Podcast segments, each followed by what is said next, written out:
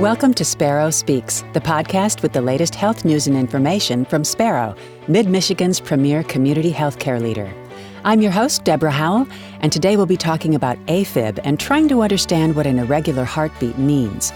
Our guest is Dr. Ali Sheikh, an electrophysiologist physician here at the Sparrow Thoracic Cardiovascular Institute, or TCI. Welcome, Dr. Sheikh. Thank you, Deborah. Let's jump right in. What is atrial fibrillation, or AFib? Atrial fibrillation is a most common heart rhythm problem in the United States. It typically originates from the left upper chamber of the heart. And what are the symptoms of atrial fibrillation? Well, the symptoms of AFib could be quite variable. It could be anywhere from having no symptoms, and it's sometimes picked up incidentally by doing a routine primary care visit, to something as severe as having chest pain, lightheadedness, irregular beating inside the chest that could require an emergency room visit. Now, do we know what causes atrial fibrillation? Atrial fibrillation primarily occurs in aging hearts, and therefore the chance of having AFib increases over the age of 50. In fact, 10% of humans can have atrial fibrillation over the age of 80.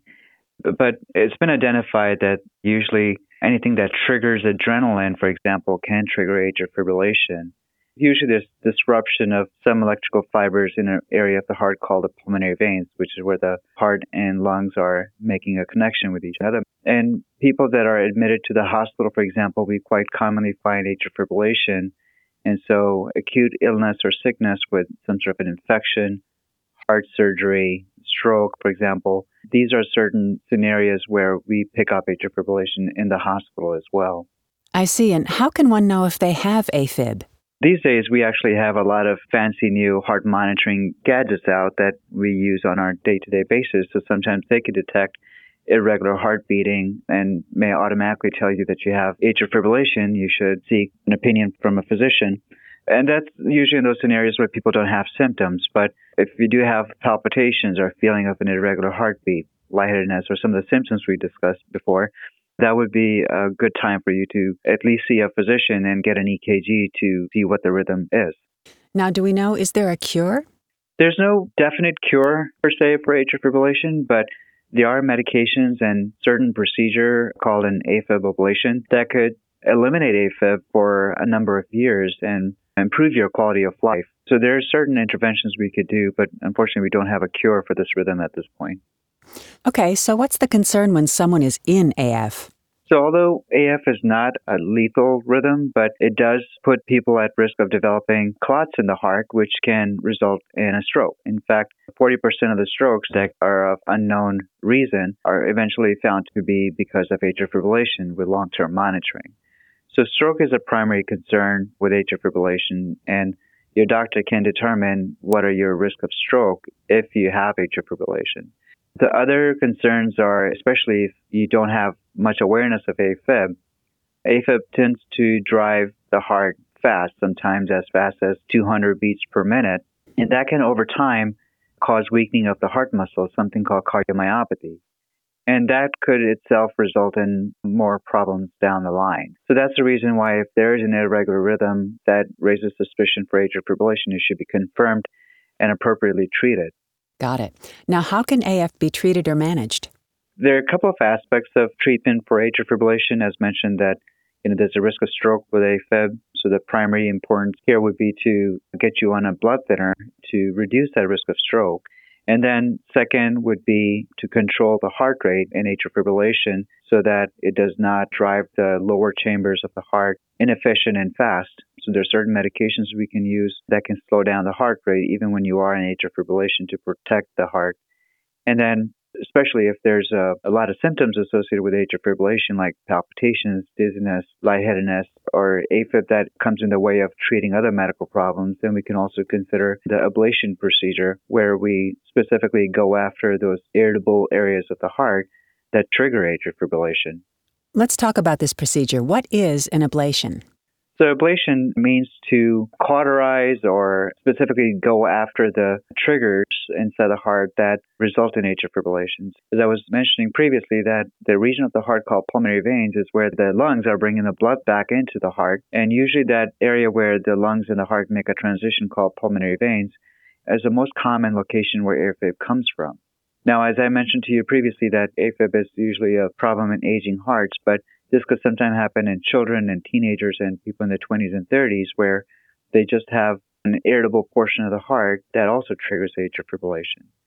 So the idea behind an ablation is that you go in from the leg all the way up into the heart using x-rays and ultrasounds to guide your catheters and navigate your way into the heart and then find these irritable triggers that result in atrial fibrillation and basically either freeze those areas or do a controlled burn in that area to suppress them. And so the ablation basically attempts to create a scar in the heart around these trigger fibers of the heart and basically control atrial fibrillation for the longest term.